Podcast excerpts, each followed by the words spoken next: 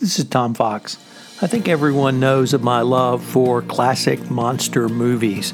I've blogged about them, I have podcast about them, I've talked about them, and I've decided for the month of October, I'm going to mine great monsters, great mad scientists, and some of these creations for leadership lessons for compliance practitioners.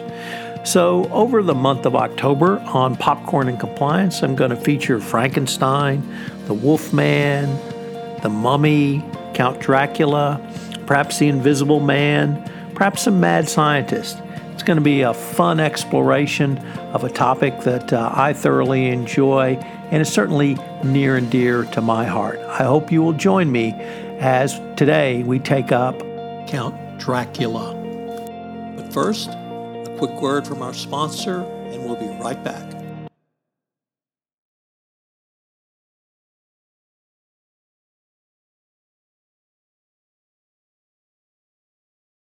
Hello, and welcome to another About Leadership. It's Richard Lummis, and I'm here again with Tom Fox for another discussion on improving our leadership skills. Welcome back, Tom. Thank you, Richard. We're recording this podcast in September, so the Halloween decorations have only been in the stores for a month or two now. But today we're going to be discussing leadership lessons from Dracula. All of us probably know Dracula best from movies, especially the 1931 Bela Lugosi feature. And although vampires and vampire like creatures had featured in folklore for centuries, the modern version of the story was essentially codified by Bram Stoker in his, 1980, in his 1897 novel. I haven't reread it in several years, but I remember being surprised by the complexity of the plot. Of course, the movie had to simplify it a bit, but I'm still sorry they lost the Texan character of Quincy. I've never seen him in any of the movies. Actually, he was in the Gary Oldman version. Was he? Yes. The influence in popular culture has been enormous, and I'm sure we all have our favorite representations. My personal one is Shadow of the Vampire with John Malkovich and Willem Dafoe, but we're going to limit our discussion today to the original and, I guess, finest exemplar.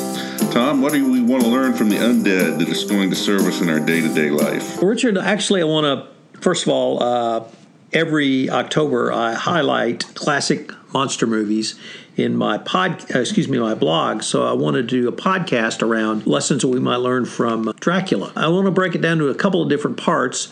One is leadership lessons around branding, and then more uh, traditional leadership lessons. You're absolutely right about the differences in the book and the movie. I'm going to focus more on the movie. The book was more, more as you are absolutely correct, much more complex with more characters, and I'll use some of those thoughts for uh, some leadership tips. But on the branding tips, I found uh, some really interesting thoughts around it. The first one is positioning Dracula. So you may wonder about why you would need to position a vampire, but actually that's because you're not understanding your competition. Your competition are the classic movie monsters. Frankenstein, Dracula, the Wolfman, Mummy, and if you want to go into the 50s, the creature from the Black Lagoon are generally viewed as the universal monsters. So, how do you position Dracula vis a vis those? What makes him unique? First of all, uh, the biggest differentiation is alter ego. Now, the Wolfman did have an alter ego as well, but Dracula can change or morph into a bat on demand. The Wolfman, unfortunately, has to wait for a, a monthly cycle to do, and it's really not at something he wants to do. Dracula is different. He's not an alien. He's not a zombie. He has a clear, consistent position to our minds. The second is the defining the Dracula brand. So, what does the Dracula brand stand for? Obviously, he mixes well in high society. in the book, and in every movie, uh, certainly in the movie with Van Helsing, uh, very refined personality, lives in an abbey in England, uh, lived in a estate in castle in Transylvania. So there's clearly a aristocratic bend to it, but he's also shrouded in intrigue. The one of the best signs of a vampire is that their reflection does not show up in a mirror. Their image does not cast a reflection. That's certainly intriguing. But when you throw in wolfsbane, garlic, the effect of a cross in front of the vampire, which is how Van Helsing protects himself from Count Dracula it certainly works. Three is developing Dracula's identity, or what's your brand identity? So you're absolutely right. For me, Bela Lugosi was Dracula, and Dracula was Bela Lugosi. Although you named one of many actors who played him and played him quite well, but he's Bela Lugosi. That's just the way it is. Sorry, sorry, Christopher Lee and Frank Langella. You're always going to hear that voice. And you're always going to hear that voice. And I want to drink your blood. But that's that's exactly what it is. It's that tagline. It's that name. It's that logo. And for me, the two signature images are the cape and the teeth and you can put on a pair of fake wax teeth at Halloween or literally any other part of the year, and everyone knows who you're referring to and what you're talking about. So even though I named the two, there's obviously more to Dracula's brand. It's uh, his widow's peak hairdo, his Eastern European accent, his hypnotic eyes, the way he uses his fingers and hands, his, obviously his nocturnal feeding habits, where he sleeps during the day. All of those things are Dracula's identity, and they're things that we recognize as part of him. And finally, and here's the intriguing one going public. How did Dracula go public? When was his debut, as one might say here in the South? It was not in Transylvania. In fact, uh, but it's his launch started in Transylvania Castle, where he enlisted uh, the uh, in the movie the uh, lawyer, the solicitor Renfield.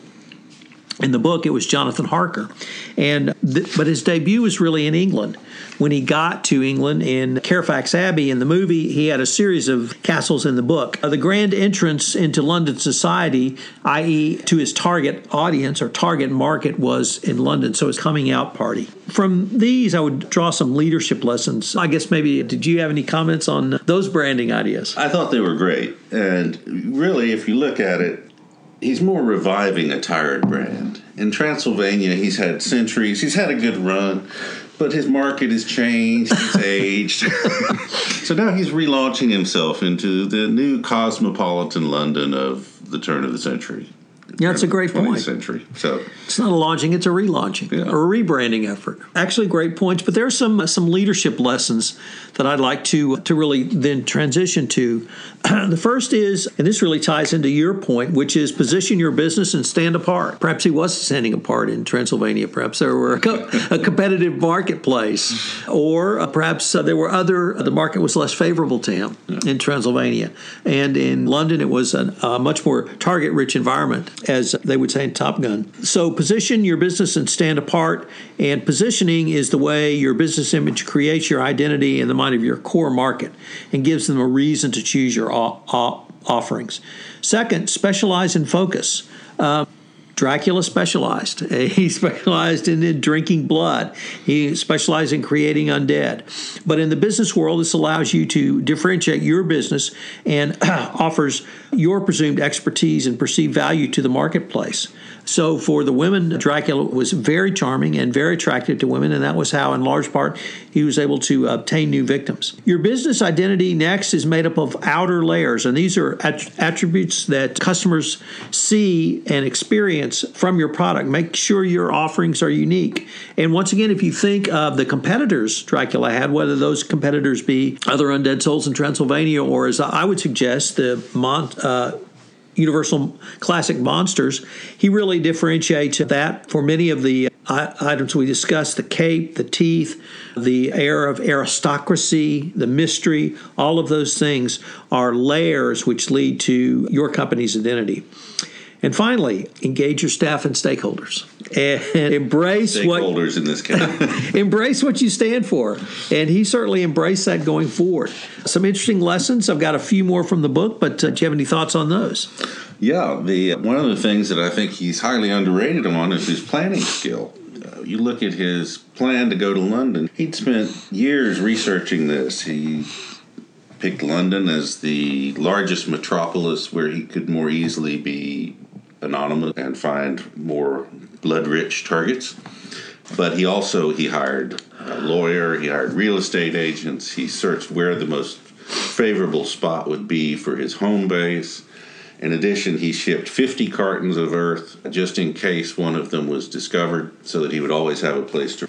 He hired staff in the form of gypsies to protect him during the daylight hours when he was vulnerable. I think his detailed plan for his rebranding was really quite impressive. Something we've really not explored too much on this podcast series is supply chain. But he had a right in time supply chain, literally by taking 50 coffins worth of Sylvanian soil with him. In the book, it was clear that he had intended to and did, in fact, buy multiple properties in London. And his thought being that uh, he could reside in those, and if he lost some of the soil, he could use he had backup plan. What we have learned recently from the I think hurricane experience in Texas is if you have right in time supply chain, you really don't have a long chain that you can rely on if you can't be supplied rightly. So you need to consider other risks that you may have to manage, but he was certainly prepared for the supply he would need of his home soil to sleep in each night. And then also Renfield, you mentioned having the lawyer, but uh, the key probably my favorite scene in the movie was when the ship runs aground in England and the authorities come on board and they see Renfield. And I really can't do justice to what he looks like or sounds like, but Renfield is there really to confuse them so that Dracula can get away. And in the book, it makes clear that a large animal is seen running down the shore, and it sees changes not into a bat but a wolf, even utilizing Renfield to distract the authorities at that point. Maybe any other thoughts? I think we need to discuss the way he addresses both his strengths and his weaknesses. And in this case, it's not really a, as a brand, but his inability to move around by daylight. It's just he identifies both his strengths and his weaknesses, and he plans to accentuate his strengths and minimize his weaknesses. So the I'd now like to turn to the book because I found some interesting lessons in the book. And in the book, there's a triumvirate of people who finally are able to succeed in destroying Dracula. And there are really three points, which is the communication, number one that senior leadership needs to be able to communicate. And in the novel, it makes clear that it's not until late in the novel that everyone finally understands what they're up against. Had everyone been informed in earnest early on, it probably would have been a less of an enjoyable novel, but more of a uh, propitious time to save Lucy and prevent Mina from being bitten. The second thing was the three people who got together. We mentioned uh, Jonathan Harker, who was the lawyer. We also had uh, the Texan Quincy, and then Arthur Holmwood, who was actually the Van Helsing character in the movie. These three got together and made uh, made plans to destroy the vampire. And then the final point, which you would seem would be as intuitive as a point could be when you're reading about watching classic monsters or reading fantastic literature, which is to be open minded.